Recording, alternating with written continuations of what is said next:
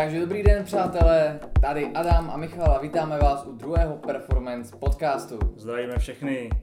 Tento podcast jsme vzali trošku jinak, děláme ho přes den, neděláme to večer, takže jsme více svěžejší a dali jsme si místo vína tady čaj a mě by zajímalo, jaký čaj tady dneska pijeme.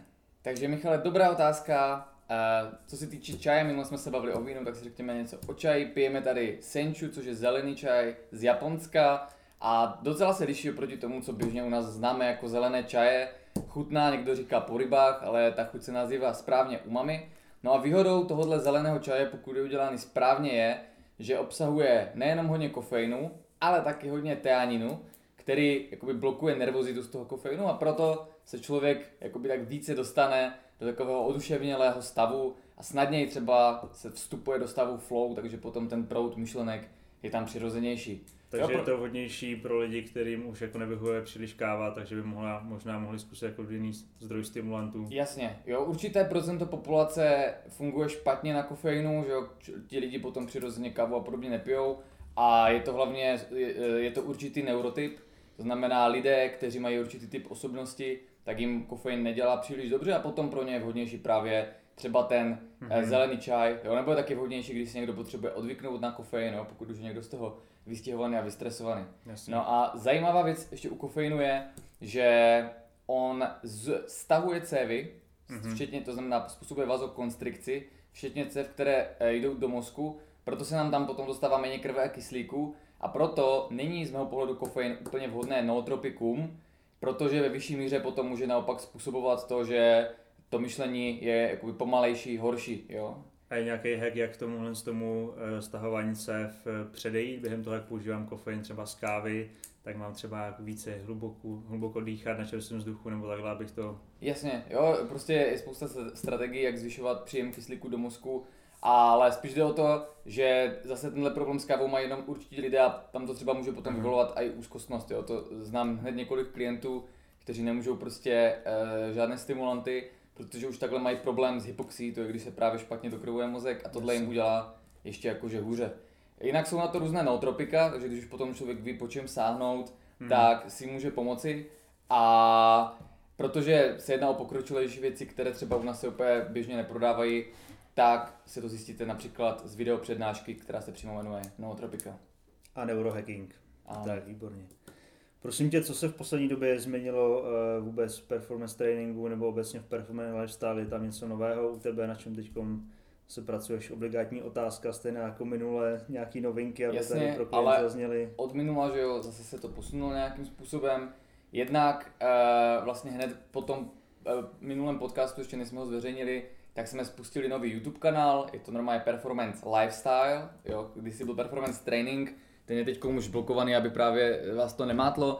Na tom kanále Performance Lifestyle najdete, eh, teď už budeme dělat více formát videa, to znamená videočlánky, ukázky z tréninku, přímo jakoby celé tréninky nebo cviky, technika cviků, respektive nějaké další jakoby informační materiály. Takže už teď se tam můžete podívat, najdete tam jednak ten minulý podcast, najdete tam videočlánek o vínu, eh, teď jsem tam nedávno dával eh, celý trénink, trénink paží pokročilýma tréninkovými metodama a postupně tam budeme ty videa přidávat, hlavně přes leto se více přeorientujeme na ten, na ten YouTube.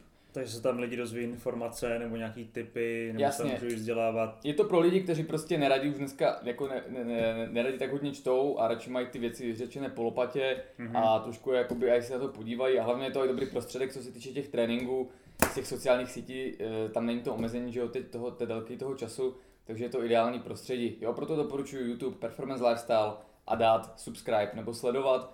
Pak vám vždycky vlastně, že jo, přijde upozornění na e-mail, když uh, se zveřejní nějaké nové video, protože my to třeba ani na jiné sociální mm-hmm. sítě nedáváme, že se něco zveřejnilo. Jo, ta síť bude fungovat sama o sobě. Viděl jsem tam vlastně takový trošku nový model nebo nový způsob eh, videa, jak vlastně točíš si sám vlastní trénink a zároveň do toho komentuješ, tak to si myslím, že je fajn, to je vlastně praktická ukázka a zároveň do toho komentuješ, co tam přesně jak jo, děláš, takže to, to je taky něco, budeš až, až bude trošku více času, tak se právě tady tomu chcem taky věnovat, protože to může být zajímavé a zatím se tohle ještě nedělal.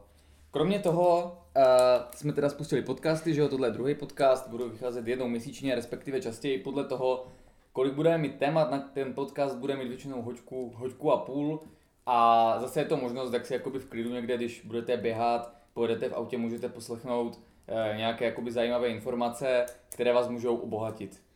Ty máš nějakou uh, i skupinu na Facebooku vlastně svých vlastních klientů, tam přidáváš taky nějaké nové informace, aktuality. Jasně. Uh, nějaké věci zase naopak nejsou nikde jinde, jenom na té skupině pro tvý vlastně starý klienty. Jo, je to na Facebooku, najdete uzavřenou skupinu Performance Lifestyle, která je vlastně primárně pro lidi, kteří si koupili nějaký jakoby protokol nebo knížku ode mě, nebo byli na přednášce.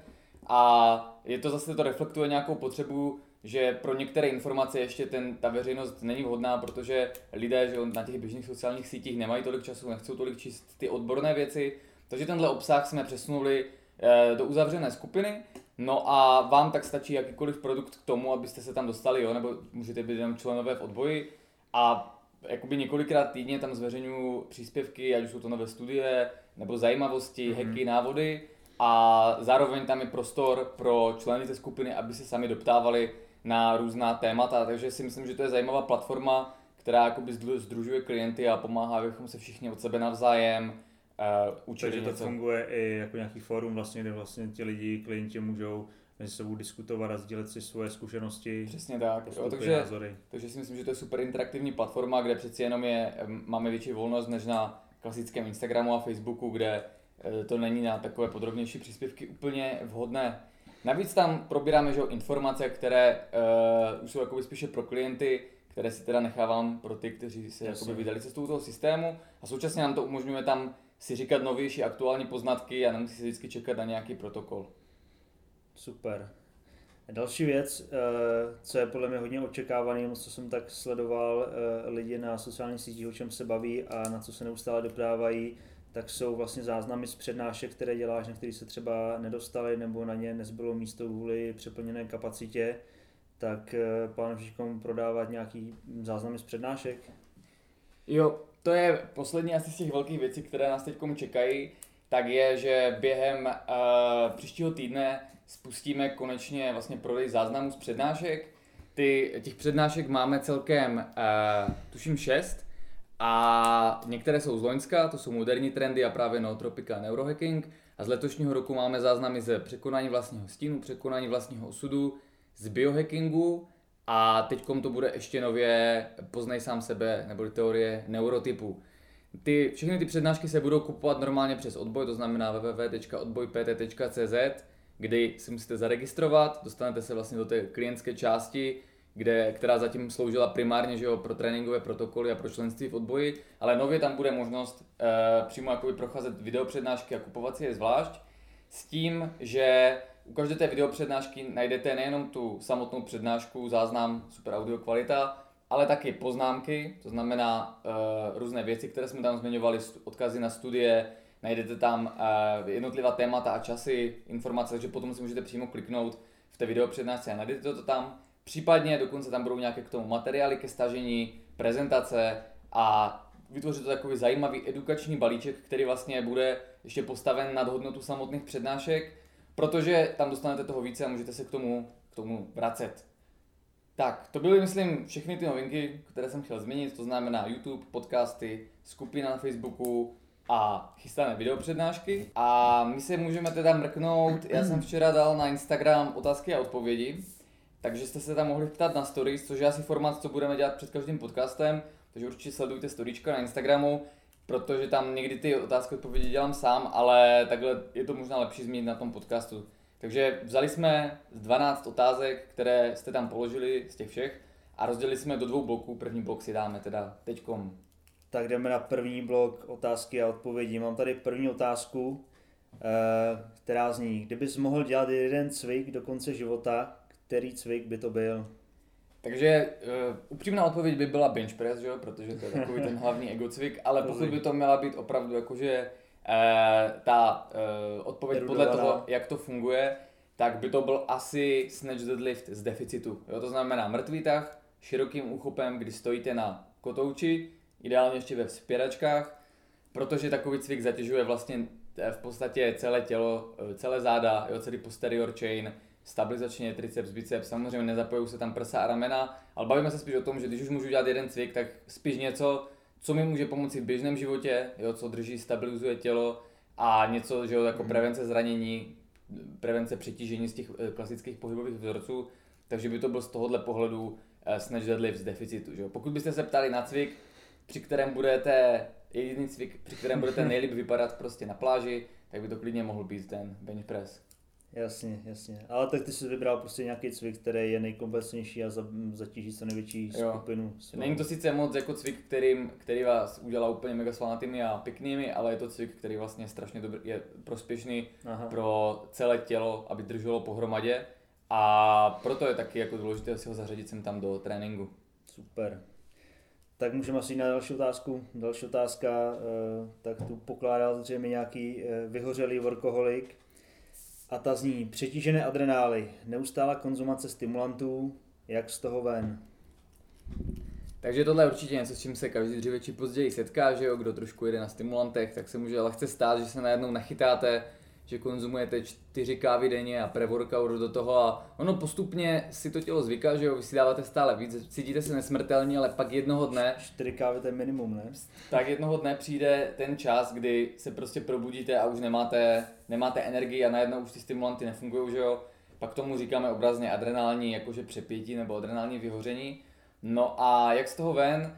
Důležité, že jo, je mít nějakou vnější motivaci, to znamená, chci něco zlepšit, Eh, pak ideálně vyměnit, eh, stimulanty vyřadit, jo? nedoporučuji úplně vyklesávat postupně, protože tam je velké riziko toho návratu k ním.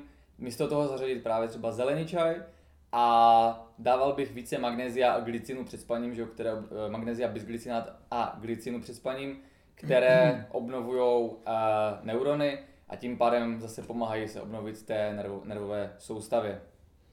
Takže úplně vynechat jenom stimulanty nestačí, ale musíme k tomu přiřadit i nějaké podpůrné prostředky, které zahájí tu no, regeneraci. Jako, jasně, něco jako by více ať, e, jakoby na sklidnění a více se dostávat do toho zenu, do té pohody, což je jako asi nejrychlejší postup, včetně toho, že je potřeba potom zlepšit kvalitu spánku, která takové mm. přeměry stimulantů bývá často narušená, což je něco, o čem se dneska budeme bavit. Jasně. Další otázka. Jaké jsou rozdíly ve stravování pro maximální hypertrofii versus kognitivní výkon? V ideálním světě by stravování pro maximální hypertrofii a maximální psychický výkon mohlo vypadat úplně stejně. Jo?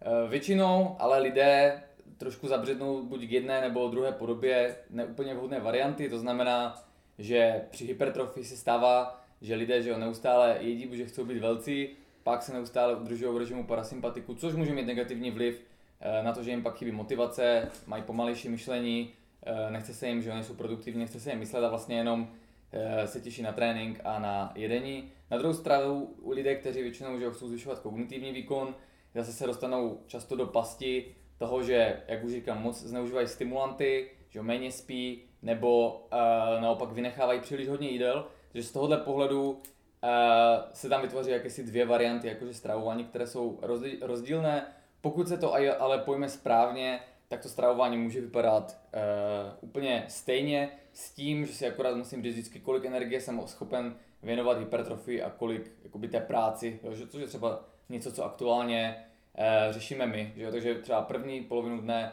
věnujeme práci, pak trénink, pak regenerace. Takže to je taková zlatá střední cesta.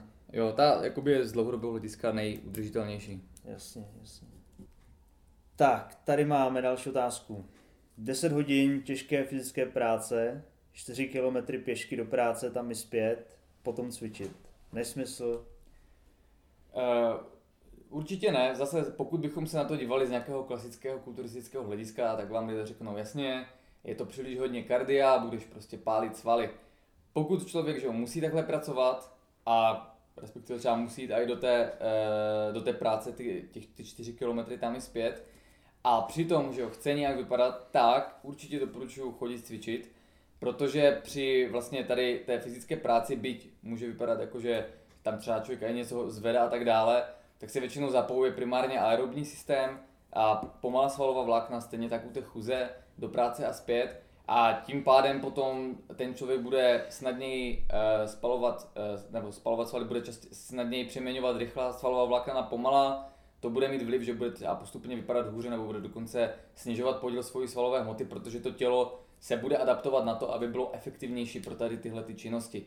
Pokud i teda nejsem úplně zničený po takové práci, což by člověk být neměl, pokud má zdravé mitochondrie, tak samozřejmě to fitko je ideální, potom by ten trénink že měl být maximálně třikrát týdně, e, spíše full body, základní cviky, méně opakování, neúplně ničit svaly do mrtva vysokým počtem opakování a trhat je, protože to potom bude mít vliv na, na tu jeho výkonnost během celého dne. Spíš bych tam přidal ještě něco na aktivaci, nějaké Eh, věci ze spírání nebo aspoň skoky, něco, co tu uh, utlumenou nervovou soustavu mm-hmm. po té práci zase aktivuje. Super, děkujeme za odpověď. Další otázka. Můžeme před trénováním oslabit e, imunitu. Jak tomu předejít, jak posunout hranice před trénování, respektive asi jak navýšit e, kapacitu regenerace? Jasně, e, tohle je super otázka. Uh, každý trénink je výzvou pro imunitu. Jo? To, jestli ho zregenerujete, je potom do velké části dáne tím, jak silnou máte imunitu, čím máte silnější, tím brutálnější tréninky si můžete uh, dopřát.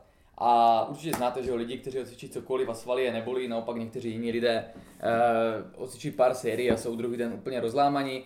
To je do určité míry také dáno imunitou, že, která právě spouští zánětlivou reakci ve svalech, která respektive dokonce v nervech u silového tréninku která rozhoduje o tom, že jak se cítíme, jak nás bolí svaly, anebo jak máme v úvozovkách zničenou nervovou soustavu další den. My teda, když budeme posilovat imunitu správným směrem, tak uh, můžeme rapidně zvýšit naši regenerační kapacitu a pokud bych měl říct nějaký jakoby hack nebo způsob, jak to činit, tak je to pití nativního proteinu uh, z, po tréninku, to znamená, to je ten protein, který není zpracováván tepelně, zachovává si více imunofaktorů, imunoglobulinu a více laktoferinu.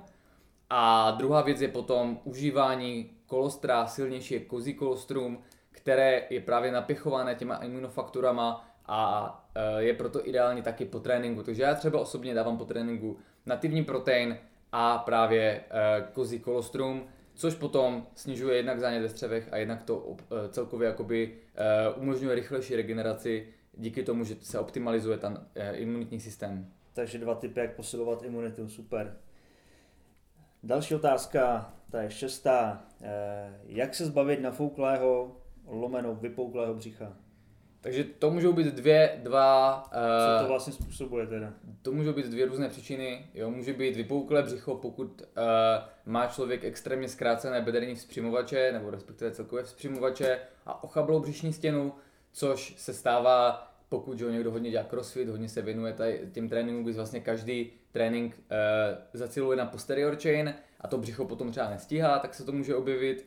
Na druhou stranu může být uh, nafouklé břicho, to znamená jakoby nafoukle od zevnitř, což uh, se že anglicky nazývá, nazývá bloating. Člověk jednak drží vodu a jednak to může být, že drží vzduch v břiše.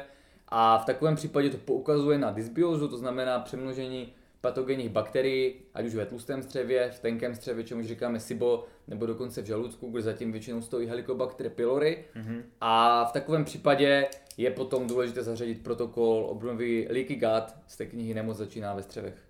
Takže je to nějaká zanetlivá reakce na nepříznivé potraviny pro nás. Jo, to jsem neřekl. Jednak to může být, eh, pokud člověk jí nějaké intolerantní potraviny, tak může mít nafouklé břicho a je, že jo, často. Nebo to může být, pokud má právě ty špatné bakterie e, přemnožené a třeba je krmí, já nevím, hodně cukry, tak oni potom vytváří, že jo, ty odpadní metabolity, které e, nadýmají. A třetí věc, bývá to i právě pokud hodně člověk tahá mrtvolu a základní cviky, kdy to jde přes střed těla, tak tam vlastně dochází k protržení té střevní bariéry, potrhání Jo, existují na to uh, normálně studie, je to taky zmíněné v knize. A v takovém případě tam potom vzniká silný zánět v tom břiše, podobně mm. jako třeba, když někdo pije hodně alkohol. Jo, takže ve všech těch případech je důležité vlastně obnovit to trávení, jo, což je uh, dlouhodobější proces, věnujeme se tomu v těch protokolech Leaky Gut. Super. Poslední otázka, sedmá z prvního bloku. Zlepšení spánku, regenerace při směrem provozu. Tak, a to nám krásně vykoplo míč do hlavního tématu tohohle podcastu. Takže co se týče směného provozu, tak existuje spousta vědeckých studií, které poukazují, že se jedná o jednu z nejvíce nezdra- nezdravých věcí na světě. Jo, to znamená, eh, pokud uh, pracujete krátký dlouhý týden, jo, nebo pokud střídáte denní a noční směnu, tak uh, lze samozřejmě pochopit, že někdo si prostě takovou práci našel a nemůže s tím nic dělat, je rád, že vůbec práci má, ale podle uh, hned několika velkých metastudií o uh, směnném provozu, směnný provoz zvyšuje takzvanou all cost mortality, to znamená uh, všechny druhy předčasného jakoby úmrtí nebo zrychluje úmrtnost. O tom, proč, se budeme bavit později v tomhle podcastu. Já bych chtěl ale spíše zmínit, že nejenom při směnném provozu, ale pro všechny je že důležitý co nejlepší spánek. Je to tak, Michale? Je to tak. Co ty a spánek, jak jste na tom spolu? Já a spánek jsme, dalo by říct, dobří kamarádi, nejsem teda velký spáč, protože stávám velice brzo, no, ale, vidíš. ale znam, to znamená taky, že chodím relativně velice brzo pravidelně spát. Takže ať stávám třeba před čestou, tak to u mě znamená, že chodím kolem desáté hodiny spát a když někdy vypadnu, přijdu domů později, něco se mi protáhne, přijdu domů kolem půlnoci, jdu spát třeba v půl jedný, tak stejně už ten eh, cirkadiální rytmus mám tak nastavený, že se probudím stejně kolem té šestý, jak jsem zvyklý, absolutně bez budíku, takže já si myslím, že spánek mám nastavený nejlépe, jak jsem kdy měl, spím celou noc, eh, během dne nemám pokles energie, takže úplně perfektně nastavený spánek pro mě. Tohle je ideální případ, jo, s tím, že když se vždycky ptám na přednáškách eh, na to, jak lidi spí, tak a říkáme si různé jakoby nedostatky spánku, tak vždycky většina lidí se přihlásí, že tam prostě něco na tom spánku není dobré. Váš spánek, pokud je eh, opravdu kvalitní a dostatečně dlouhý, tak by měl fungovat tak, že vy se ráno probudíte sami, bez budíku, eh, velice brzo, plní energie, s dobrou náladou, vyskočíte a nemáte ani příliš velký hlad, ani nejste unavení, ani nejste rozespali, ale jste plně fungující energetická eh, mašina. Většina lidí tomu tak ale nemá a postupně jsme se naučili si vlastně na tohle zvyknout, jako že něco prostě co k tomu patří. Že jo, stěžování si na nedostatek spánku, na to, jak je člověk ráno rozbitý, patří prostě k, k folkloru dnešní doby. No a přitom víme, jak je důležitý spánek že jo, pro zdraví, ať už normální zdraví, jo, vlastně nedostatek spánku nebo špatný spánek je ve studiích spojován s rychlejším nástupem nebo progresem všech civilizačních onemocnění. Ale je pravda, že lidi moc obecně jako špatný spánek neřeší, nebo respektive uh, žijou se špatným spánkem, ale prostě tak berou, že tak je a vůbec se jako nezabývají tím, jako proč, čím to může být a nesnaží se jako něco změnit, takže je fajn, že to se pokusíme tady trošku vysvětlit, jednak proč je to důležitý a potom taky, co všechno má teda vliv na ten kvalitní spánek, na tu kvalitu toho spánku.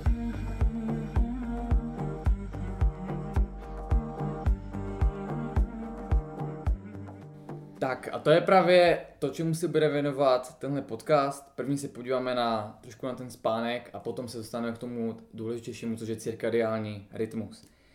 My teda, co se týče spánku, tak jsem chtěl teda říct, že má vliv nejenom na zdraví, ale taky na naši psychiku, to znamená na naši produktivitu mm-hmm. další den a celkově, že ho vede k, regen- k regeneraci po tréninku.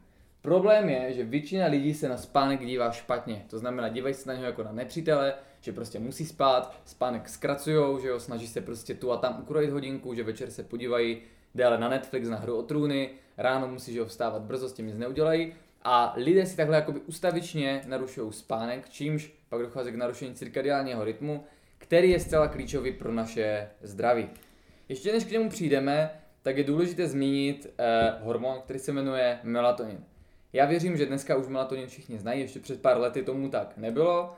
A na melatonin se lidé dívají jako na něco jasně, je to nějaký hormon, který uh, souvisí se spánkem nebo zvyšuje hloubku spánku. A tím pádem, že jo, je potřeba jakože spát a tak dále. Tak já si myslím, že teď i ten melatonin byl uh, hlavně kvůli marketingovým kampaním těch mainstreamových firm, co vlastně používají nebo co uh, prodávají uh, doplňky stravy ve fitness, tak to vlastně bylo podáváno jako v vozovkách práše jako na spaní, že se dáš melatonin a budeš spát, ale ten melatonin má asi širší uplatnění v tom těle, že jo. Mm-hmm. To je právě to, že ještě před pár lety uh, se u nás melatonin nesměl prodávat, prodával se jenom na Slovensku, takže asi vzpomínám, jak před těma třema čtyřma rokama jsem ho vždycky kupoval někde v zahraničí a když jsem si ho dal, tak jsem prostě cítil úplně neuvěřitelnou kvalitu spánku a druhý den jsem se cítil lépe a tak dále. Ale to bylo právě to, že jsem měl narušený cirkadiální rytmus a toho melatoninu jsem tím pádem měl nedostatek, takže jsem pořádně jako většina lidí nevěděl, jaké to je spát tak, abych se cítil odpočatý, abych se cítil skvěle, aby v tom těle všechno fungovalo. A tak jsem to suplementoval že, tím melatoninem. To je nějaký začarovaný kruh, do kterého se dostane řada lidí, kteří jej zkusí. ale neřeší to problém. Jo? To je prostě ten mel- užívání melatoninu v tabletách nebo v pojazích v kapkách, je jenom jakási berlička, případě, že potřebujeme překonat třeba nějaké špatné období a takhle, ale z dlouhodobého hlediska vlastně se pomaluje při ještě více přirozenou tvorbu našeho melatoninu mm-hmm. a mhm. vznikne začarovaný kruh, který prostě vždycky skončí průserem. Já jsem si to sám vyzkoušel, když právě před lety ještě o tom nebyly žádné informace u nás, jsem ho začal užívat, když jsem přijel z Ameriky, tak první na jetlag, na synchronizaci právě cirkadiálního rytmu podle našich hodin. No a pak jsem u toho zůstal, nakonec se z toho staly tři měsíce, které skončily tím, že jsem uh, se vlastně už budil, totálně stlumený, unavený, celý den jsem byl bez energie, takže jsem pak musel dávat hodně jerby a nakopávačů, abych se z toho vůbec jako nějakým způsobem dostal. Pak jsem ještě spal odpoledne, že jo, a byl to takový začarovaný kruh, který nikam nevedl. On totiž, když dlouhodobě suplementujete melatonin, tak vás potom vlastně udržuje neustále v takovém ospalém stavu e, i během dne a postupně hlavně e, snižuje vaše pohlavní hormony a testosteron, že jo, což není dobré. My vlastně ještě ani nevíme, co všechno to může narušovat, taková dlouhodobá suplementace melatoninu a proto je jako je e, dobré nedat na to, že se prostě prodává e, ve velkém množství všude a hmm. házet ho do sebe, abych si tím jakoby kompenzoval špatný spánek nebo narušený cirkadiální rytmus. Co je ale důležité k tomu melatoninu, jo, teď je to důležité, tak nejedná se o hormon spánku, ale jedná se o nejsilnější antioxidant v lidském těle. Všechny buňky ho potřebují, respektive on zvyšuje produkci našeho vlastního eh, antioxidantu glutationu a díky tomu, to je jedna z věcí, proč je spánek zdraví tak nezbytný pro naše zdraví, protože během něj, pokud je zvýšený melatonin, tak dochází k takové té reparaci celého těla, všech buněk, jsou odváděny toxiny, jo, jsou e, rušeny volné radikály tam, kde je ne, nepotřebujeme a podobně. A my, pokud spíme málo nebo málo kvalitně, nebo máme narušený cirkadiální rytmus, tak máme melatoninu nedostatek a pak my si se spíme na papíře dost dlouho, ale ten spánek neplní svoji funkci, díky čemuž postupně potom jsou oslabovány ty různé obrané tělesné systémy, ať už je to síla jater, jaterní detoxikace, střevní bariéra, mm. imunita a tak dále. A tím pádem ten spánek proto přispívá ke vzniku ne, nebo k zhoršuje progresy civilizačních onemocnění, jak dokladají studie, o kterých jsem se zmiňoval, protože tam je klíčový hráč ten melatonin. Nejde jenom o něho, ale hraje velkou část téhleté úlohy. Takže abychom uzavřeli nějak téma melatonin, kdy teda doporučuješ sáhnout po doplňku stravy melatonin nebo vůbec nedoporučuješ? Jedině v, jedině v případě, že jedu na dovolenou tam, kde je rozdíl 4 nebo 5 hodin dopředu nebo dozadu, tak si ho vezmu, dva až tři dny potom jakoby už během letu můžu se synchronizovat, že si ho dám, když bych chodil spát v té cílové destinaci, pak to dám ještě dva, tři dny a vyřadit. Z hlediska suplementace melatoninu, ty melatonin v tabletách uh, má velice malou využitelnost, jo, to proto se tam užívá 3 až 5 mg a na některé lidi nefunguje vůbec. Je lepší potom mít kapalný melatonin, který se kape pod jazyk a tam pak skutečně stačí 2-3 kapky, daleko méně, než je tam napsána doporučená denní dávka, což jsou nějaké uh, mili, miligramy uh, skutečného melatoninu. A pak říkám pár dní a i hned, i hned vyřadit. Super.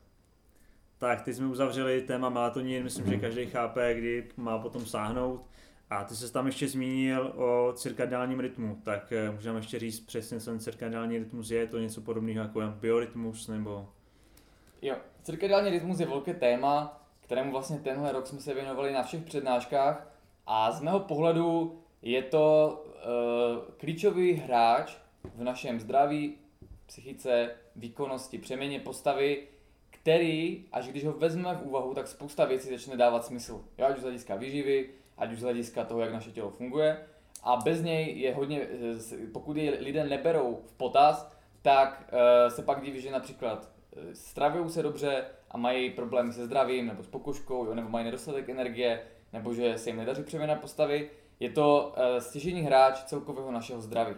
O co se jedná? My jako lidská rasa jsme při svém vývoji v rámci evoluce eh, neměli příliš mnoho jistot v našem životě. Jo? Nikdo nevěděl, jestli bude jídlo, jestli bude mít kde spát a podobně. Co jsme ale věděli vždycky, na co se mohl náš organismus stabilně adaptovat, bylo střídání světla a tmy, protože vždycky, že jo, na konci dne zašlo slunce a byla noc a druhý den slunce vyšlo a byl den. To bylo něco, s čím lidé nebo respektive organismy na naší planetě mohli počítat a proto tady tohleto přirozené střídání světla a tmy zařadili do svého genetického kódu a zařadili ho vlastně do toho, jak to tělo funguje. Existují v přírodě různé biorytmy u zvířat a u nás u člověka se ukazuje, že ten nejdůležitější je právě ten 24-hodinový, to znamená, jak se naše tělo synchronizuje s dnem a nocí mm-hmm. a tomu potom říkáme odborně cirkadiální rytmus. Jedná se tedy o cyklus spánku a bdění. Mm-hmm. A jak to teda z hlediska toho času synchronizovat správně? Den má 24 hodin, jak si to nastavit tak, aby nám to fungovalo, ty vnitřní hodiny? No a tady se dostáváme k tomu, k tomu problému, jo, že člověk prostě může spát uh, na papíře dostatečně dlouho a může že udělat všechny ty základní věci, uh, jako je prostě, že si dá večer magnézium, suplementaci, že se sklidní před spánkem a že spí dost dlouho, že se nebudí v noci, že nejde spát ani hladový, ani nezený, ale pořád může mít narušený cirkadiální rytmus a pořád ho to může negativně ovlivňovat. Uh, ten cirkadiální rytmus je totiž ovlivňovan zejména dvěma faktory. Tím prvním je, v kolik jdete spát a v kolik stáváte a jestli mezi tím uběhla dostatečně dlouhá doba. S tím, že lidé, kteří jo, ponosují a vstávají tím pádem později, tak ten cirkadiální rytmus téměř nikdy nemají uh, vhodně postavený. Jo, oni byť existují geny, které kodují v úzovkách to, kdo je ranní ptáče a kdo je uh, noční sova, tak uh, stále platí pro uh, všechny lidi, že ideální je chodit spát před půlnocí a vstávat tím pádem dříve. Když to řekneme lépe, tak uh, chodit spát co nejdříve potom, co je venku tma a vstávat s východem slunce. To v našich zeměpisných podmínkách jde primárně že na jaře a v létě.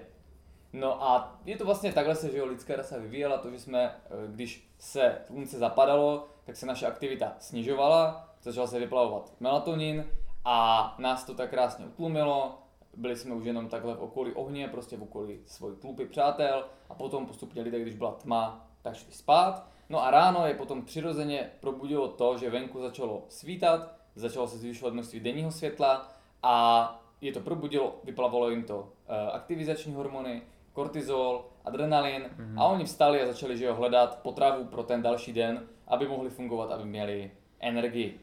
Dneska je ten problém, že už takhle synchronizovaní s cykly přírody nejsme, ale tenhle ten evoluční mechanismus v sobě máme stále zakódovaný. Takže se děje to, že uh, lidé že musí třeba vstávat dříve, že než je východ slunce, nebo v zimě za tmy, což uh, je nutí používat budík. Jo, už jenom to, že použijeme ten budík, tak nás to probudí prostě z nějaké fáze spánku, která ještě není vhodná třeba pro vstávání, takže se cítíme rozbití.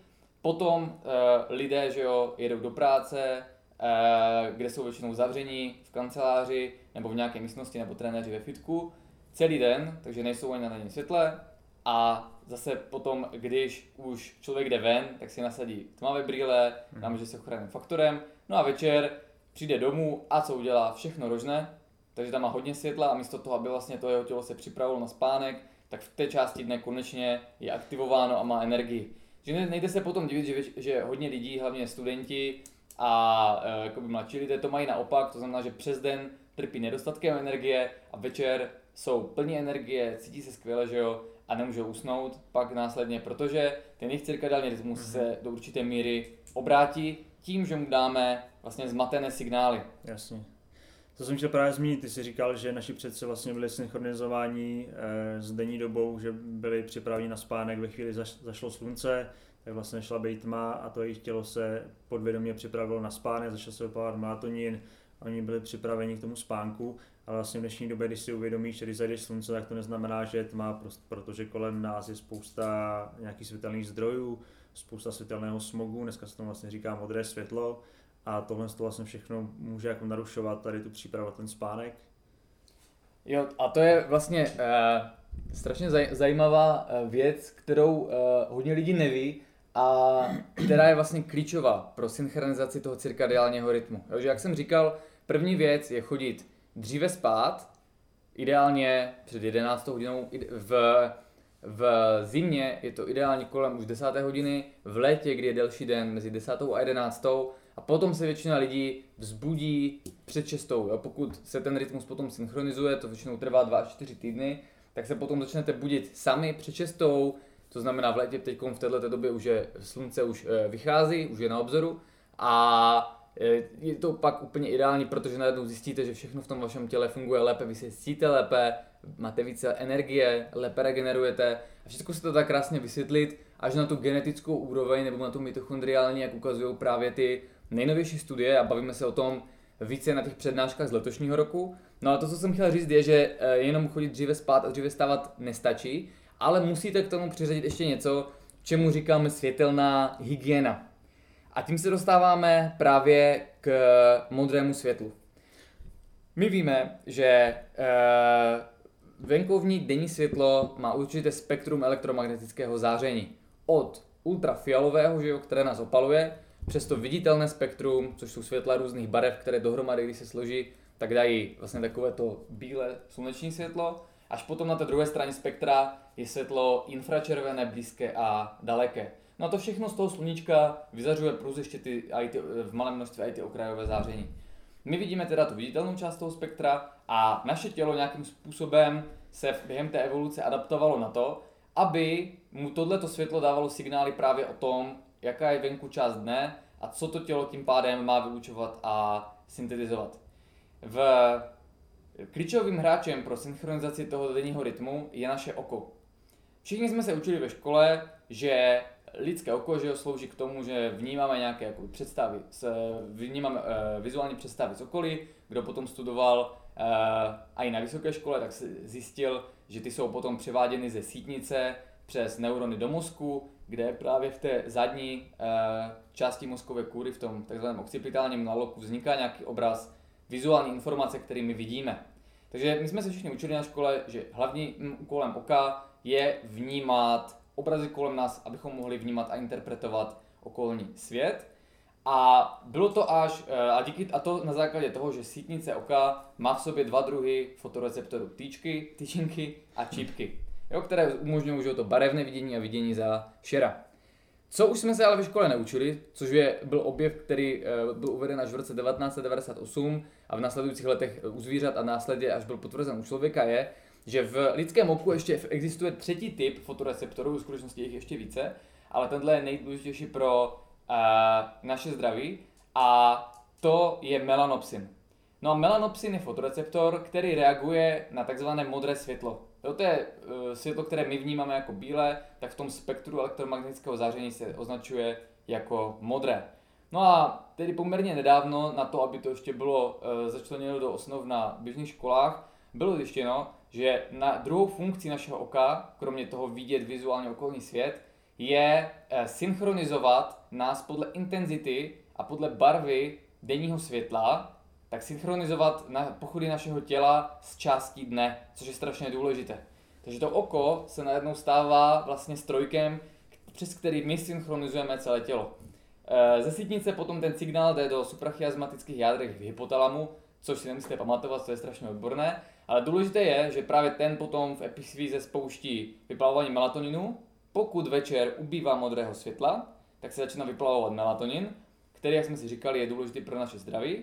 A současně potom ta informace jde do celého těla, tomu se říká periferní hodiny, do každé buňky a každá ta buňka má v sobě malý hodinový strojek, kterému říkáme právě geny pro cirkadiální rytmus a tím pádem se všechny buňky v našem těle synchronizují podle té informace z mozku, která tam jde z oka, na které dopadá denní světlo.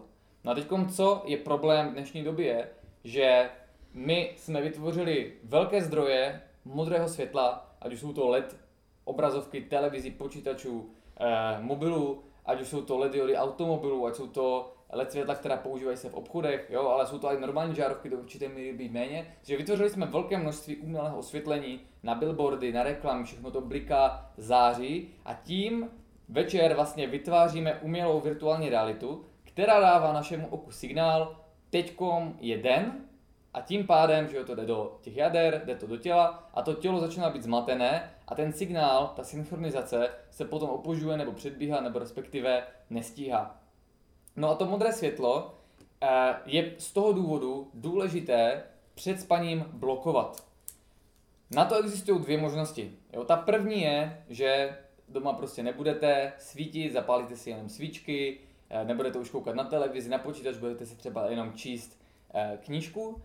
A ne pro každého je tato možnost udržitelná. protože že jo, můžete, může do vašeho bytu svítit světlo zvenku, že jo, máte kolem sebe nějaké neony, reklamy, nebo bydlíte s někým, že koho by tohleto velice omezovalo. Takže ta druhá možnost, to nejelegantnější řešení, je dát si před spaním vlastně, uh, my tomu říkáme brýle, nebo říká se tomu brýle blokující modré světlo, my tomu říkáme červené nebo oranžové brýle.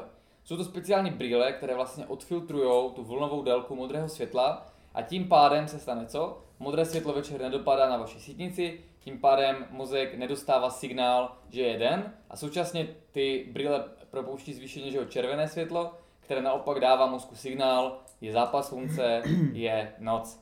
Že díky tomu potom mozek začne vytvářet více melatoninu, vy jste dříve unavení a lépe se vám spí a takhle se teprve synchronizuje ten cirkadiální rytmus. Takže eh, je důležité večer blokovat modré světlo a na druhou stranu eh, je potom i dobré z hlediska celkově těch signálů, že jo, když je venku pěkně, tak vidět zápas slunce a ráno teda vstanout tak, abych viděl, aby bylo venku to vycházející světlo vidět ten východ slunce. V takovém případě, pokud pak jdu teda včas spát, tak se včas zbudím a cirkadiální rytmus se většinou u lidí za jeden až dva týdny synchronizuje. Nejlepší na tom je, že člověk se potom začne instantně cítit lépe a toho, toho motivuje, aby v tom se trvával. Uh, modré světlo ještě funguje tak, že uh, při dopadu na sítnici uh, ten melanopsin štěpí a uvolňuje z něho vitamin A, což není úplně důležité, ale důležité je, že potom lidé, kteří třeba pracují s počítačem a mají světlé oči, jako mám já a jako má Michal, tak uh, se stává, že můžou mít problémy se zrakem, protože to modré světlo, o čem si už můžete přečíst spoustu informací na internetu, je pro oči toxické, protože nebylo, na, naše oči nebyly vytvořeny evolucí tak, aby dokázali snášet tak intenzivní, koherentní a dlouhodobé modré světlo. Takže čím má člověk světlejší oči, tím rychleji tak tím je více adaptovaný na nižší světelné podmínky a proto mm-hmm. počítače, práce jakoby dlouhodobá s počítačem může rychleji unavovat jeho oči, způsobovat katarakty, způsobovat odchlípení rohovky, může způsobovat uh, ničení melanopsinu a to se projevuje jako problémy se zrakem na jedné straně, ale na té druhé to potom způsobuje právě uh, to, že se mu spožďují ty jeho vnitřní hodiny. O této problematice o modrém světle a celkově jak obnovit cirkadiální rytmus, protože my jsme, my jsme si tady řekli jenom opravdu snipset, tak se dozvíte na přednášce o biohackingu a tam si řekneme konkrétní strategie celkově, jak ten svůj den optimalizovat, včetně toho, jak zlepšit zdraví svých očí. Ty si tady spustil teď perfektní monolog o modrém světle, jde vidět, že to máš teď hodně jako nastudovaný, že se tím hodně teď zabýváš tak eh, možná nastal čas na druhý blok otázek a odpovědí od tvých klientů. Jasně. Takže jestli k tomu můžeme se... trošku přejít a dát slovo taky trošku někomu jinému. Jasně, jdeme Když to. to bylo extrémně zajímavý samozřejmě. Eh, takže první otázka z druhého bloku. Tak, máš někdy příkoří, ať už v tréninku nebo v práci, co tě dokáže fakt jako vytočit nebo nasrat? Samozřejmě každý z nás že jo, se dostane do fáze, kdy ho jeho práce štve, anebo což je horší, ho štve jeho vlastní trénink. No a e, většinou na to pomůže, když úplně vypnete, ideálně odjedete někam na víkend, třeba do přírody, a tam přijdete na myšlenky, ono se to všechno vytřídí. Co se nevyřešilo, tak stejně nevyřešíte a ono se to nějakým způsobem udělá i samo a mnohdy i lépe, než když do toho budete zbytečně zasahovat a dělat věci na sílu. Takže čím více to je na hovno, tím je lepší dát ruce pryč a vypadnout do toho. Já jsem to mnohokrát vyzkoušel, že, jo, že člověk udělá nějakou chybu, pak to chce spravit, tak tlačí na pilu a tím ještě naopak ji více otupuje, až nakonec se dostane do nějakého začarovaného kruhu. Hmm. Takže říkám, uh, každý má že někdy problémy v práci nebo v tréninku, někdy je dobrý prostě vypnout, jo, vyřadit trénink, nebo si jet, třeba prostě vás vyloženě to, co vás baví. U Takže... toho trén... no, takže čím více seš na straně, tím více se na to vysedeš a necháš jo. to prostě plynovat, se to utříví samo. U, u toho tréninku je to úplně klasika, že člověk ve chvíli, kdy se přestanete těšit do fitka, jako by to byla největší zábava vašeho dne, tak něco děláte špatně. Jo? Protože v takovém případě trénujete něco, na co vaše tělo není připravené. Jaké to je těšit se do fitka? Vynikající. Protože to měl, měl bys jít do fitka a říct super, dneska mám před sebou skvělý trénink. Jo, proto je důležité mm. do tréninku se nenutit, jenom proto, že vaši kamarádi jedou silový trénink, tak vy ho nemusíte jet, jo? nebo že jste snažíte pořád zlepšovat svoje maximálky, ale už je prostě vaše tělo zničené. Že ono se začne rychle projevovat, jako že se mi tam prostě nechce. Nějaká morálka tam musí být. Ne? A to je signál toho těla, že to není samozřejmě začátku, než si člověk zvykne, nebo když ho to bolí. Ale ten trénink, máme prostě už dneska je tolik možností tréninku, že prostě ten trénink by vás měl hlavně bavit, jo? potom prostě ho budete dělat rádi, bude vám zvyšovat dopamin, budete u něho dlouhodobě se trévávat, nebudete ho opouštět. Já jsem za toho důvodu, že jo, udělal ten systém performance training, ve kterém je nějakých 50 tréninkových protokolů a každý je jiný. Takže ten každý člověk si tam prostě najde něco, co baví. Jo? Když vás přestane bavit jeden cíl, to znamená přestane vás bavit hypertrofie, tak si dáte spalování tuku. Jo? Přestane vás bavit síla, jak budete dělat výkonnost, jo? budete chodit běhat ven a tak dále. Takže vždycky v tom tréninku jde najít něco, co toho člověka baví. Jasně. A z mého pohledu je strašně důležité z dlouhodobého hlediska najít uh, to, na kterém tréninku, jakoby, který trénink je pro mě vhodný. To znamená, který trénink je vhodný podle mého typu osobnosti, což je něco, čemu se budeme zabývat na přiznášce Poznaj sám sebe. Ono se to ukazuje, bavili jsme se o tom i minule, Aha. že různě lidé tíhnou k různému tréninku. Jo, to pak vysvětluje, proč někdo dělá kulturistiku, proč někdo dobrý na powerlifting a dělá ho, jo, proč někdo má radši jogu nebo prostě trénink venku a proč je chyba, když se lidé snaží dostat se pod jednu střechu podle toho, co je trendy v modě, nebo co jim někdo řekne, že by měli dělat. Jo, měli byste si najít to, co baví vás, to, co vás naplňuje, ale to taky, že jo, co na vás nějakým způsobem funguje. Amen. Tak, teď jsem na tebe zvědavý, kamaráde. Jak zařadit ranní rutinu při víkendových nočních? Tohle je super otázka, to je otázka spíše už pro klienty, kteří mají starter pack, což je vlastně ten úvodní protokol do systému, kde je ranní rutina. V podstatě jde o to, že eh, při té noční, což je důvod toho, jak jsme říkali, že je tak nezdravá, je, že dochází že, k narušení cirkadiálnímu rytmu. Pokud vy ho ale máte synchronizovaný, to znamená dlouhodobě na něm pracujete, nebo máte aspoň měsíc, kdy na něm můžete pracovat bez té noční, pokud to nějakým způsobem jde a on se synchronizuje, tak pokud máte jeden den, dva dny nebo tři dny noční, tak nedojde úplně k jeho narušení. Jo? Budete třeba více unavení, zničení, ale nebude to mít tak devastující efekt na tělo, jako když ten eh, cirkadiální rytmus synchronizovaný nemáte a potom si ho neustále ještě rozhazujete a to tělo potom nefunguje jak má díky těm nočním, protože ty vnitřní hodiny jsou úplně uh, rozhozené. Co teda udělat? Když přijdu z noční, což většinou teda je na východ slunce, tak uh, nasadit si ty červené brýle ráno, jo, existují na to pěkné studie, které ukazují, že lidé, kteří po noční si dali, uh, dávají ty, dá, dávali ty brýle, tak potom, že jo, lépe spíte, protože ráno, sice když úplně vychází slunce, tak je tam více červeného světla, ale v podstatě ve chvíli, kdy už lidé chodí po noční, tak už tam je větší podíl modrého světla toho přirozeného. Plus, mm-hmm. když přijdete domů, že ho rozsvítíte a tak dále.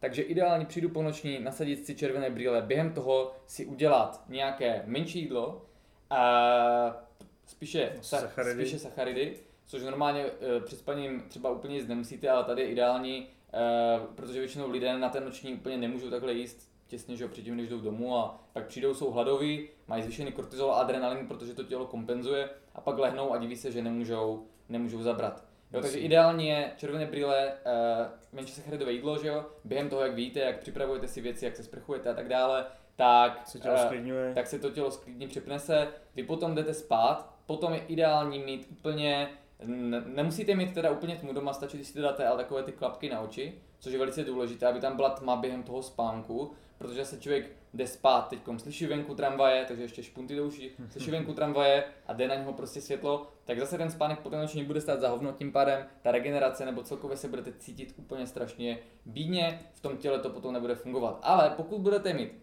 synchronizovaný cirkadiální rytmus a uděláte tohle, co jsme si teď říkali, tak minimalizujete ten negativní dopad té noční směny, jo, protože vy si to akorát posunete, eh, dáte, světlu, dáte těma brýlema signál, je zápas slunce, Eh, během spánku ve tmě si vytvoříte trošku melatoninu a zbudíte se a budete na tom daleko líp, než jako kdybyste tady tohleto nedělali a jenom šli na tu klasickou noční.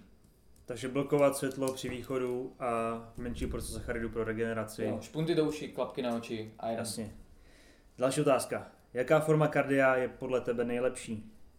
E, co se týče nejlepšího efektu na přeměnu postavy, tak nejlepší kardio je venku na slunci, ideálně co nejvíce odhalený. Jo, nemusí být člověk nahý, ale co nejvíce odhalený, protože uh, je tam velký rozdíl od kardia v posilovně.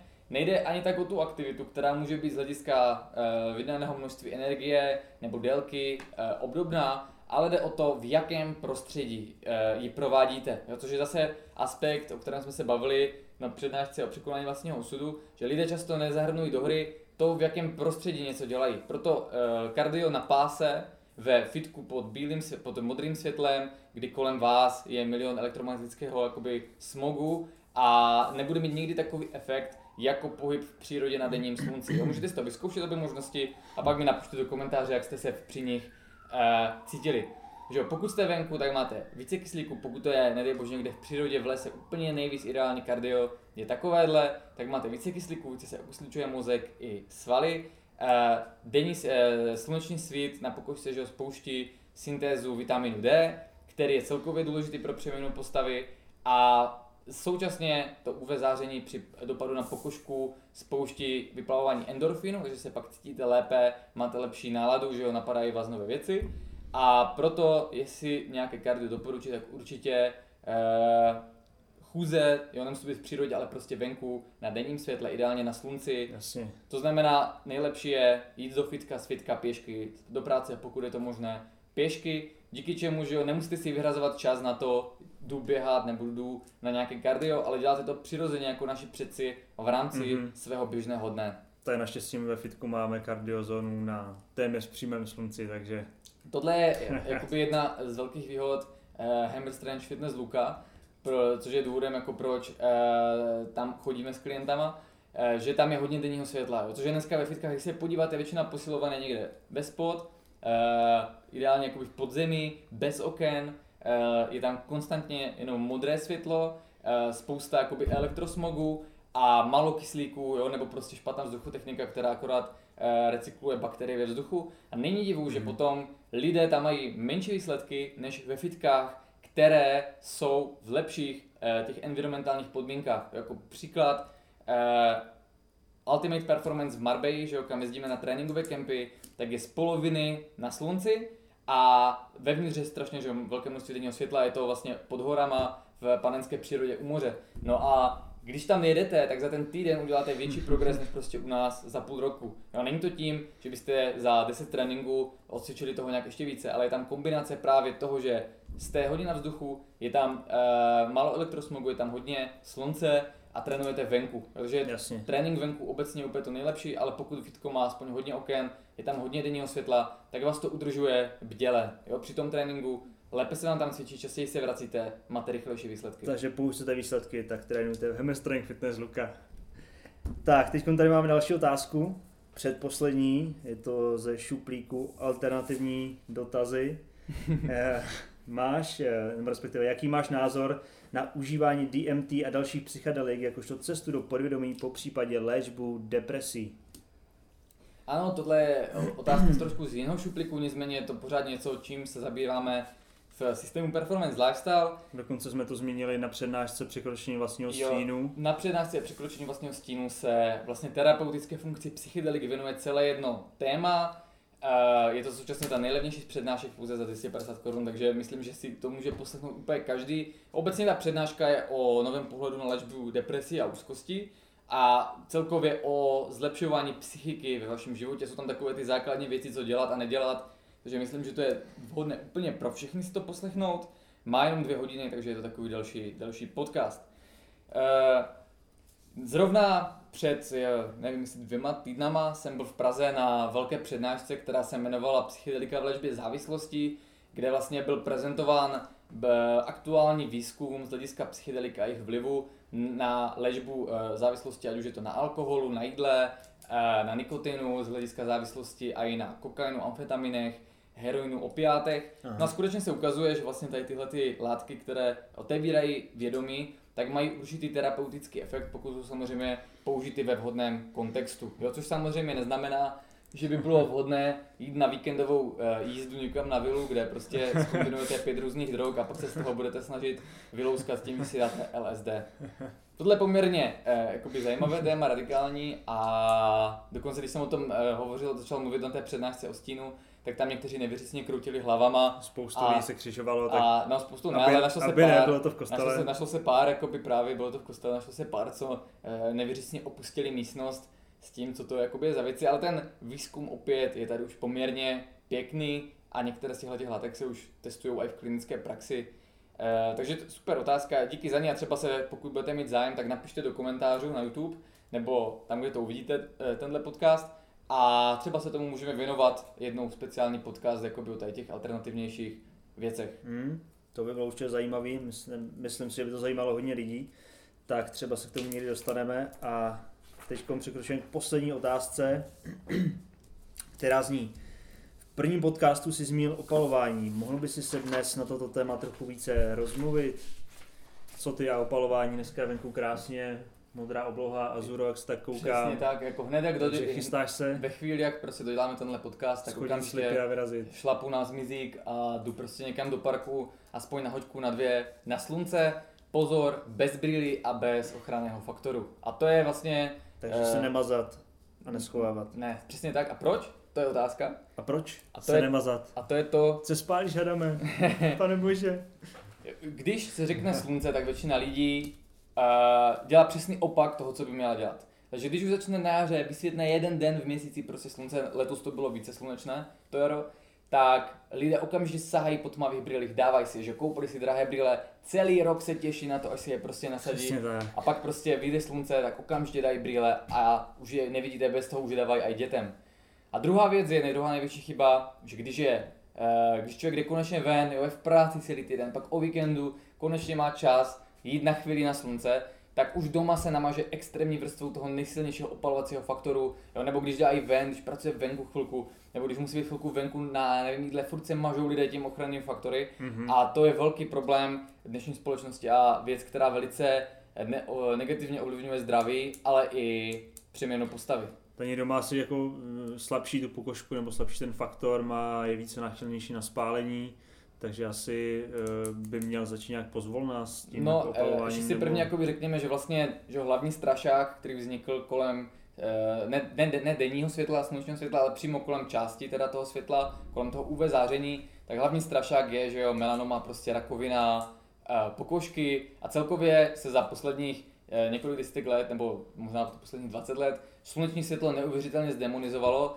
což může být podle nových studií jedním z největších omylů vlastně moderní společnosti, který stojí na Prahu velké řady eh, civilizačních onemocnění. Nemusíme chodit příliš daleko, já bych tady rád bych zmínil jednu zajímavou studii, která to poměrně dobře eh, reflektuje. Je to něco, co jsme probírali před, něk- před asi týdnem ve skupině Performance Lifestyle a veřejný příspěvek jsem k tomu zatím nedával. Ta uh, studie se jmenuje přímo, to přeložím, vyhýbání se slunci jako příčina vyšší úmrtnosti. Odkaz potom dáme do, uh, do, do, jakoby dolů do informací k tomuhle podcastu. Ve švédské studii z roku 2016 bylo 30 tisíc žen sledováno po dobu 20 let. Jo, to znamená velká studie, 30 tisíc žen a longitudinálně, to znamená po dobu 20 let. Mhm. Tyhle ženy byly rozděleny do pěti skupin podle toho, jak ho, kolik času trávili, tráví běžně na slunci. Bylo to od skupiny 0, vyhýbání se slunci, to znamená ženy, které e, se jako spousta lidí v dnešní době, že ho na něj téměř nedostane a snaží se mu vyhýbat, že ho vrázky a podobně, až byly rozděleny po ženy, které, eh, eh, které byly ve skupině 4, které naopak jakoby trávily velkou část dne venku eh, a přímo jakoby se snažili být co nejvíce na slunci. No. Ty ženy přitom neměly jakože zadání, že by takhle se měly chovat, ale bylo, ty ženy byly zařazeny přirozeně podle toho, jak skutečně ten čas na slunci trávili. To znamená, nebylo, to, nebylo tam zkreslení tím, že by dělali něco, na co nebyli zvyklé. Jasně. Takže máme 30 000 žen, 20 let byly sledovány. Jaký byl překvapivý výsledek po 20 letech? Skupina 4, to znamená ženy, které se nejvíce vystavovaly slunci, bez ochrany, byla ze všech nejzdravější. Ze všech těch pěti stupin. Vzniklo u nich nejméně chronických civilizačních onemocnění, zejména kardiovaskulárních. A především měli nejmenší procento úmrtí. Ve čtvrté skupině, když se na to podíváme, bylo sice statisticky více rakoviny, ale to proto, že ty ženy, ženy žily déle než ostatní a neumírali proto na ty ostatní onemocnění. A my jak víme, tak na rakovinu se většinou umírá jako na tu poslední nemoc, kdy prostě už pak selžou ty přirozené e, mechanismy apoptózy buněčné a ty buňky se potom už v rakovině dělit. Skupina 0. Ženy, které se vyhýbaly slunci, naopak trpěla nejvyšším množstvím chronických onemocnění, nejdříve umírali a to stejně často jako silní kuřáci. A díky tomu nedostatek slunce autoři této studie řadí vedle kouření, stresu a nezdravého jídla jako plnohodnotnou příčinu vzniku civilizačních onemocnění a předčasné smrti. Otázka je, jak to bylo s rakovinou kůže. Jo, OK, žili léle, nebyly tam civilizační onemocnění, co rakovina kůže. Ke velkému překvapení, ta rakovina kůže byla u všech těchto těch skupin žen do stejná, ale ty ženy, které se nejvíce vystavovaly slunci, na ní umíraly nejméně ze všech. Mm-hmm. A teď vysvětlení performance lifestyle. Jak je možné, že vznikl kompletně paradox? Nejenom, že ty ženy neumíraly v bolestech, eh, co se vystavovaly slunci na rakovinu kůže, jako se nám snaží tvrdit eh, vlastně popularizátoři UV faktorů, a jak to, že naopak byly nej, nejméně zdravé ty ostatní ženy, které se slunci vyhýbaly. Do určité míry to souvisí s tím, jak působí to plnospektrální sluneční světlo na naše tělo. Jednou, jenom jednou částí této rovnice je vitamin D. My víme, že vitamin D je naprosto nezbytný pro naše zdraví a funguje spíš jako prohormon, ovlivňuje velké spoustu, velkou spoustu procesů v našem těle a že ho nikdy ze suplementace nedostaneme do sebe a nevyužijeme tak hodně, jako když se sluníme. Když se sluníme, tak ty UV paprsky, ty, které blokujeme, konkrétně UVB, které blokujeme, když dopadají na pokožku, tak v ní vytváří vitamin D a to ještě navíc z čeho? Z cholesterolu. No a co se tedy stane, když lidé se vyhýbají slunci a nebo se příliš, že když už na něj jdou náhodou, tak se mažou uchrannými faktory, blokují UVB záření, tím pádem blokují syntézu vitaminu D a tahle studie se dá teda krásně vysvětlit a zmiňují tu tam i ti autoři, respektive další články, které se tomu no. věnovali, protože e, ti, e, to, ta záření e, rakovinotvorné je to UVA, to druhé, a to bylo zhruba u všech stejné. To UVA záření totiž dopadá taky přes sklo, když pracuje člověk v kanceláři a dopadá na něho ano. denní slunce, tak si člověk říká super, jsem na sluníčku, není. Na něho dopadá jenom právě to rakovinotvorné UVA záření a proto se e, taky, když byly studie, které srovnávaly melanom e, venku a u lidí, kteří pracují v kanceláři a kteří pracují venku, tak zase to došlo k překvapivému zjištění, že lidé uvnitř mají více rakoviny kůže. Proč? Protože e, okno propouští UVA, které je rakovinotvorné. Na druhou stranu my se mažeme venku UVB filtry, které blokují syntézu vitaminu D. Není to paradox?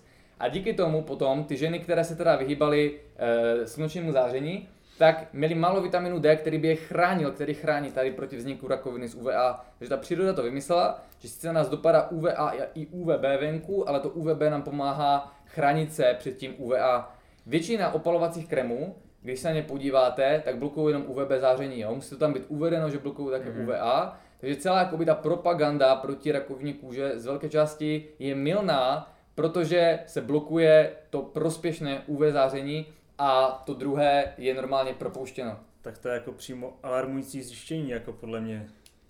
Jo, je to něco tak jakoby šokujícího, že e, tomu pravděpodobně spousta lidí ani nebude věřit. Na tu studii se můžete podívat, existují i další zajímavé studie o vlivu slunečního světla na zdraví.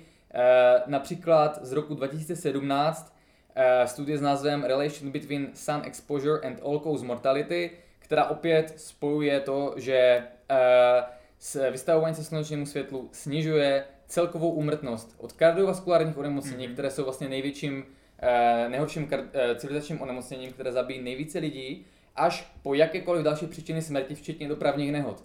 Protože když eh, nemáš jakoby dobré zdraví, tak máš pomalejší reakce při řízení auta. Takže nestíneš včas zastavit nebo se vyhnout srážce. Přesně tak a Uh, další studie The Winding Path Towards an Inverse Relationship Between Sun Exposure and All-Cause Mortality, uh, rok 2018. Uh, eh, volný překlad, po dlouhou dobu byla rakovina kůže spojována s UV zářením. Nové uh, data uvádějí, že je to právě nízké UV záření, lomeno nízký vitamin D, které vedou k tomu, že lidé častěji na rakovinu kůže umírají. A kromě toho nízké množství, uh, nízké vystavování se slunci, zejména tam, kde je ho přes rok nedostatek, je, spoj, je faktorem, který je spojen s všemi příčinami úmrtí, včetně kardiovaskulárních a rakovinou. Takže eh, vidíte, že tohle je jakási změna paradigmatu, o které zatím moc lidí neví, že eh, to denní světlo, mm-hmm. sluneční svět, nejenom přes vitamin D, je velice důležité pro naše zdraví. A vyhýbat se mu a potom, když už náhodou jdu ven, tak používat ochranný faktor a brýle není úplně vhodné. Zli, ty brýle, tam eh, je to něco trochu jiného, o čemž už se tady dneska bavit nebudeme, ale co se týče uh, toho uh, efektu na zdraví, tak si možná řeknete jasně, takže to jsou nějaké nemoci, na které můžou umřít ve stáří, ale sluneční světlo má vliv také na přeměnu postavy a také na naši uh, psychiku. Zase nedávno jsem dával na sociální sítě, respektive jsme to probírali ve skupině, studii, která uh, zjistila, že vystavování se dopolednímu slunečnímu světlu vedlo ke ztrátě hmotnosti. Ta studie už je z roku 2014, to znamená před že jo, pěti lety, a v ní bylo zjištěno, že čím dříve se lidé dostali ráno ven na slunce a čím déle tam byli, tím měli nižší body mass index. Vědci přitom jako hlavní důvod v té studii toho, jak může sluneční světlo fungovat na ztrátu hmotnosti, uvedli, že právě to ranní slunce synchronizuje cirkadiální rytmus, protože je tam vyšší poměr infračerveného záření a to pak do značné míry ovlivňuje naše hormony, jak hospodaříme s energií a tím pádem i kolik si držíme tukové tkáně. Oni se tam trošku milně v té době ještě to nebylo známo, domnívali, že to je způsobené právě přes melatonin. Dneska už víme, že ten cirkadiální rytmus dokáže ovlivňovat buňky přímo. A e, v té studii vlastně přímo uvádějí, respektive zase ve článcích e, v médiích, kde vlastně autoři této studie oni mluvili, že hubnout lze, nebo váhu lze snižovat, to body mass index lze snižovat i jinak než pomocí příjmu kalorií. To znamená, v tom výzkumu ti lidé neměnili svůj kalorický příjem, ale přesto hubli a to proporcionálně uměrně tomu, čím dříve byli venku, tím uh, byli hubenější. A to vám Myslím. potom vysvětluje, proč vlastně v poslední době můžete vidět na sociálních sítích, eh, na stories dávám na Instagramu hodně klientů, že jo, kteří jsou v 6 ráno venku na slunci, bez trička, prostě nechávají dopadat slunce na tělo, protože to sluneční světlo, ať je to infračervené nebo UVA a eh, teda UVB, je strašně důležité pro přeměnu postavy a taky třeba například zvyšuje vazodilataci cév, takže je dobré i před tréninkem, že jo, pak máte lepší napumpování, a poslední věc je, že to ranní slunce, to vycházející, zvyšuje dopamin v mozku. Jo, a už vy určitě víte z těch dalších podcastů a přednášek, jak důležitý je dopamin pro naši energii a pro to, jak prožíváme celý ten den. A proto je důležité na závěr říci, že byste měli od jara do podzimu svůj eh, být vždycky ráno co nejdříve venku na slunci, nechat ho dopadat na své tělo, co, na, co největší nezakrytou uh, plochu. A bě, obecně během té světlé části Jasně. roku se uh, chodit vystavovat slunci, uh, já, uh, lze, je tam potřeba zařadit postupnou adaptaci. Já už dneska v České republice přes léto nepoužívám ochranné faktory a nespálím se. Samozřejmě nejsem třeba 8 hodin že jo, u, u vody, což není prostě zdravé v žádném ohledu ani prostě s uh, UV faktorem, proto je lepší dívat se na to, že jdu prostě někam k vodě na bazén, do přírody, dívat se na to jako na takové dvou až tří hodinové bloky, jo. Potom už většina benefitů se vyčerpá, pak už stejně se vitamin D u všech lidí vytvoří na maximum, což je nějakých 10 až 20 tisíc jednotek a následně začne pokožka buď tmavnout, aby tomu zabránila dalšímu, anebo že jo, se spálí. Takže uh, ideální 2 až 3 hodiny na slunci, pokud máte světlejší fenotyp, to znamená se zrstci s modrýma očima, tak musíte se postupně vystavovat tomu slunci, ono si postupně to tělo zvykne a potom opravdu v Česku, mm-hmm. když už jdete ven, nemusíte používat ochranný faktor, to vaše tělo si vytváří vitamin D do zásoby, že ten vitamin D se e, potom, ten, který není spotřebován přímo, jde do buněk, kde způsobuje epigenetické změny, změny zapíná, vypíná geny a tím pádem to tělo má přirozené mechanismy, jak se ho uložit do zásoby, což je pak důležité v té tmavé části roku. Jo, vy když si přes leto nevytvoříte zásoby vitaminu D, tak potom lidé mají problém, že na podzim začne sezónní efektivní porucha a deprese a že potom vlastně celý ten podzim a zima se cítí na hovno. Ještě bych právě chtěl zmínit tomu vitamínu D, že uh, jenom vystavování slunce, slunci uh, je jenom jedna část té rovnice. K tomu, aby se tvořil ten vitamin D, tak si ještě zmínil, že je potřeba mít dostatek cholesterolu. Přesně tak. S tím, že vlastně to množství uh, cholesterolu, které dokážeme z potravy využít a je bezpečné se řídí našimi geny, o čem se zase můžeme pobavit e, někdy jindy. Takže každý z nás potřebuje cholesterol z potravy, každý ale v jiném množství, protože evolučně ho umíme různě jakoby využívat, ale důležité je, že tam prostě musí být. Tělo umí LDL cholesterol do určité míry syntetizovat samo a on je strašně důležitý pro naše hormony, jo, protože se z LDL cholesterolu, který je většinou označovaný jako špatný, vytváří naše pohlavní hormony a ještě navíc i e, vitamin D. Pokud teda cholesterol e, vyřadíme z potravy, nebo pokud budeme mít příliš málo LDL cholesterolu, tak to je z mého pohledu a z pohledu řady studií a odborníků špatně, nikoli lehce zvýšený LDL, e, nikoli jakoby LDL cholesterol per se. Ještě poznámka, pokud máte v krevních výsledcích zvýšený LDL cholesterol, tak to znamená akorát, že tam nějaký proces ve vašem těle funguje špatně, jo? protože on by zvýšený být neměl, měl by se zvýšeně přeměňovat pak na pohlavní hormony. Mm-hmm. Pokud tam tak není, tak to něco poukazuje. Konkrétně o cholesterolu jsme se zase bavili na přednášce překonání vlastního osudu, kde se zabýváme tím, jak vlastně narušení cirkadiálního rytmu a nedostatek světla eh, souvisí se vznikem jednotlivých civilizačních onemocnění a taky jsme tam probírali, jak fáze roku a množství denního světla souvisí s tím, jak byste se měli stravovat. Takže to jsou odbornější informace, které určitě doporučím, abyste se mrkli na to v té video přednášce. Takže vliv slunečního světla na zdraví studuje na ženách 30 tisíc žen, čtyři skupiny. Čtvrtá skupina, která se vystřelovala co nejčastěji slunečnímu světlu, se dožívala e, nejdelšího věku. A záření UVA UVB, UVA rakovinotvorné, nezdravé, UVB naopak to, co potřebujeme, takže nemazat se faktory z UVB, abychom si neblokovali tohle sluneční světlo. Kromě toho přes den celé denní světlo musí dopadat na oko, na sítnici, synchronizuje rytmus. Pokud jsme zavřeni někde, kde je málo světla, musíme chodit na procházky ven. Naopak, Večer musíme vidět zápas slunce, který dává signál oku, jak je to už takové to červené zapadající slunce, blíží se noc, začne syntetizovat melatonin a ideálně hned po západu slunce brýlem blokující modré světlo už být doma v klidu, v pohodě, v rodinném kruhu socializovat se, dělat potomky, dělat jídlo, konzumovat jídlo a potom jít spát jako král a blokovat modré světlo, synchronizuje se cirkadiální rytmus, cítíme se lépe, performujeme lépe a jsme zdravější. Poslední bod a ráno se probudit, dopoledne se světlu a tím tak spalovat tuk. Ideálně. Nádhera. Takže to bylo asi tak všechno, co jsme tady chtěli zmínit. Tohle bylo ještě téma, které jsme měli dopředu, už jsem o něm mluvil minule, že o něm uděláme podcast a my se budeme těšit zase u dalšího podcastu. Pokud vás napadne nějaké takové větší téma, tak určitě se, mrkně, eh, se napište ve komentářích. Já děkuji všem posluchačům, že s náma vydrželi až do konce. A budeme se těšit zase příště. Zdraví vás Adam a Erik.